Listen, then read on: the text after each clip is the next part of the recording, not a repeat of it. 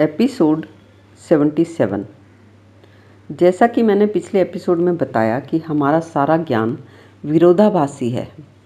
जैसे कि एक तरफ़ तो कह दिया जाता है, पॉजिटिव सोचो अच्छा सोचो तो अच्छा होगा।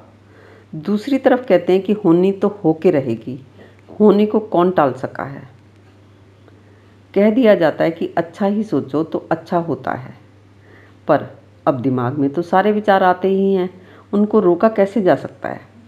फिर जब कुछ बुरा घट जाता है तो लगता है कि हाँ हमारे दिमाग में ऐसे ऐसे विचार आते थे, इसलिए ऐसा हो गया।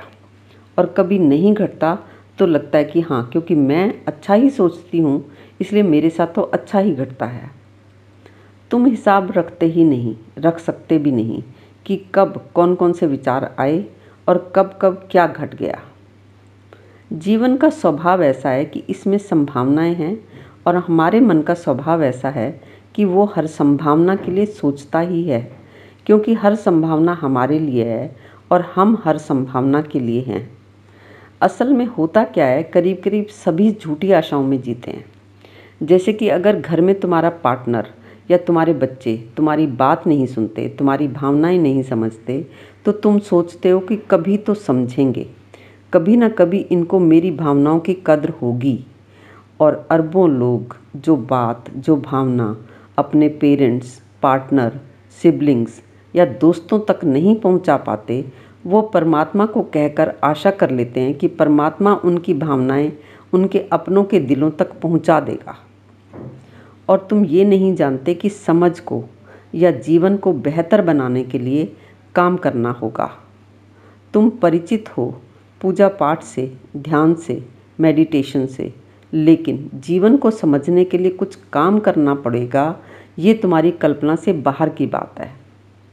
वास्तविकता ये है कि हर बात के, हर घटना के, हर समस्या के कुछ कारण होते हैं, कुछ पहलू होते हैं, कुछ संभावनाएँ होती हैं, वो सभी तुम्हें दिखाए जाते हैं, जिन्हें देखने से तुम्हें हो सकता है शुरू में झूठी आशाओं के टूटने का दर्द हो, और वो होगा ही, पर अल्टीमेटली आराम इसी डायरेक्शन में है।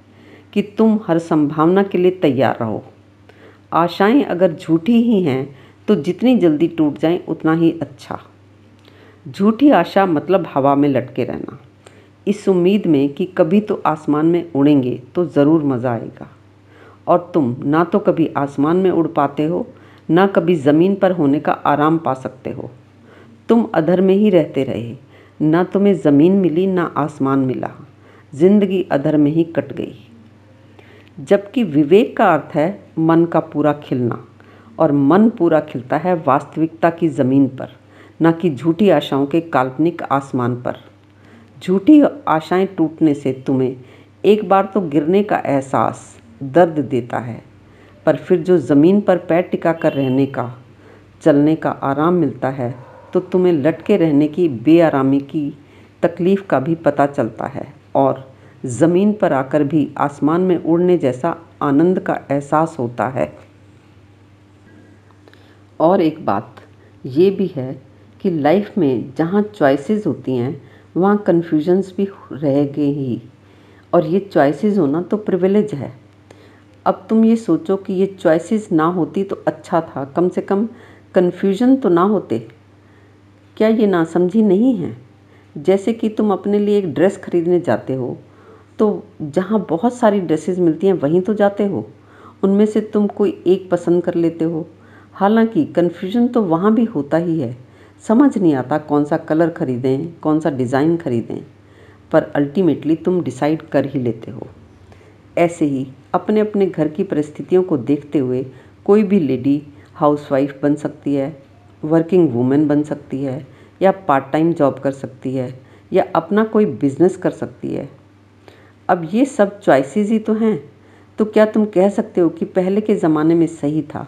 लेडीज़ को जॉब या कोई भी काम करने का ट्रेंड ही नहीं था। तो कम से कम कोई कन्फ्यूज़न तो नहीं होता था कि क्या करें, ये करें या वो करें करें या ना करें। खैर, बात हो रही थी विवेक की। विवेक का अर्थ है कि जॉब करने की जॉब ना करने की बिज़नेस करने की या कोई भी काम करने की हर साइड को देख लिया जाए। और फिर हर काम के पीछे की दिक्कतों को और हर काम के साथ जुड़े हर पहलू को देखना, समझना, पूरा एक्सप्लोर करना और उसके साथ जुड़े सफल और असफल होने के संयोगों के पहलुओं पर विचार करते हुए, अपने आराम को भी ध्यान में रखते हुए निर्णय लेना ही विवेक से जीना कहलाता है। और फिर निर्णयों के नेचर का भी तुम्हें सदा ध्यान रहे। ऐसा निर्णय ही विवेक से लिया गया निर्णय होगा।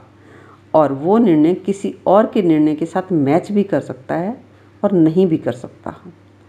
तुम्हें अपने ही विवेक से काम लेना है, क्योंकि दूसरे का विवेक खतरा होता है, अपना विवेक खजाना होता है। तेरा मेरा विवेक अलग है, फिर भी एक है ये विवेक। विवेक दिया या लिया नहीं जा सकता, बस विवेक की तरफ़ इशारे हो सकते हैं। किसी के लिए हर हाल में बड़ों का सम्मान करना विवेक हो सकता है। और यहाँ तुम्हें इस सम्मान के रेफरेंस में विवेक को बता ही दिया गया है। लाखों किताबों में ज्ञान तो है, पर विवेक की बात को शब्दों में लिख कर बताना असंभव है। इसलिए विवेक शब्द तो सभी यूज़ करते हैं, पर इसकी इंटरप्रटेशन सभी अपने अपने हिसाब से कर लेते हैं। अगर आप समझना चाहते हैं विवेक को तो आप हमारे साथ जुड़ सकते हैं। नीचे डिस्क्रिप्शन बॉक्स में हमारी डिटेल दी गई है।